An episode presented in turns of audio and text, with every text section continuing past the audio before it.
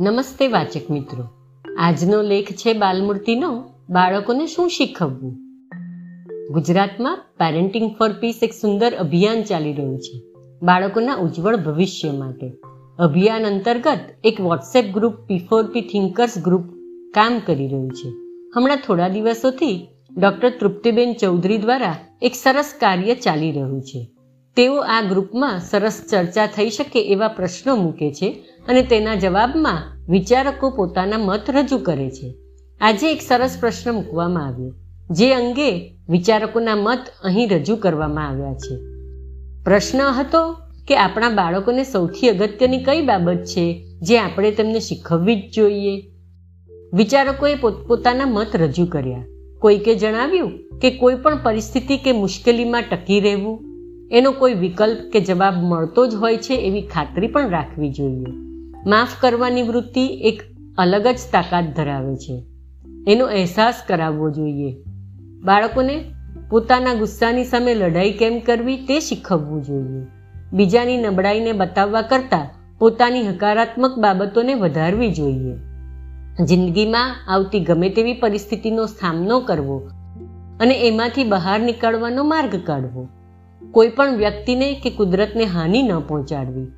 હંમેશા ખુશ, શાંત રહેવું, બધાનો સ્વીકાર કરવો, આશાવાદી બનવું, સ્વયં સ્વિસ્ત કેળવવી, સંતોષનું જિંદગીમાં ખૂબ મહત્વ છે તે સમજવું.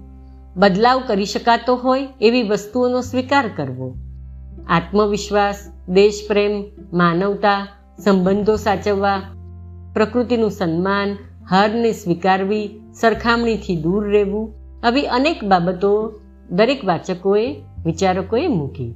પોતે કરેલા વાયદામાં નિષ્ઠાવાન રહેવું, એકબીજાની કાળજી કરવી અને એકબીજા સાથે વહેંચણી કરવી, હકારાત્મક વલણ અપનાવવું, પૈસાનું મૂલ્ય સમજાવવું, પોતાના માતા પિતાથી કોઈ વસ્તુ છુપાવવી નહીં. જિંદગીમાં આપણે બધાને ખુશ ન કરી શકીએ. નિષ્ફળતાને સ્વીકારવી જોઈએ. આત્મવિશ્વાસ ભરપૂર કેળવવો જોઈએ. પોતાની જાત પર પણ ખૂબ વિશ્વાસ રાખવો જોઈએ. કદી પણ પીછેહટ ન કરવી.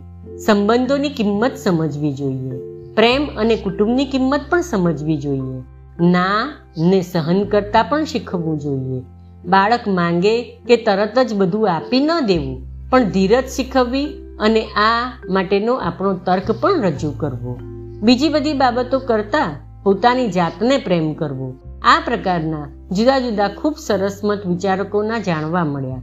માતા પિતા બાળકોના રોલ મોડેલ બની, આમાંથી જેટલી શક્ય બને તેટલી બાબતો ઉપર કાર્ય કરી શકે, તો બાળકો ઘણું સરળ અને આનંદમય જીવન વિતાવી શકે છે.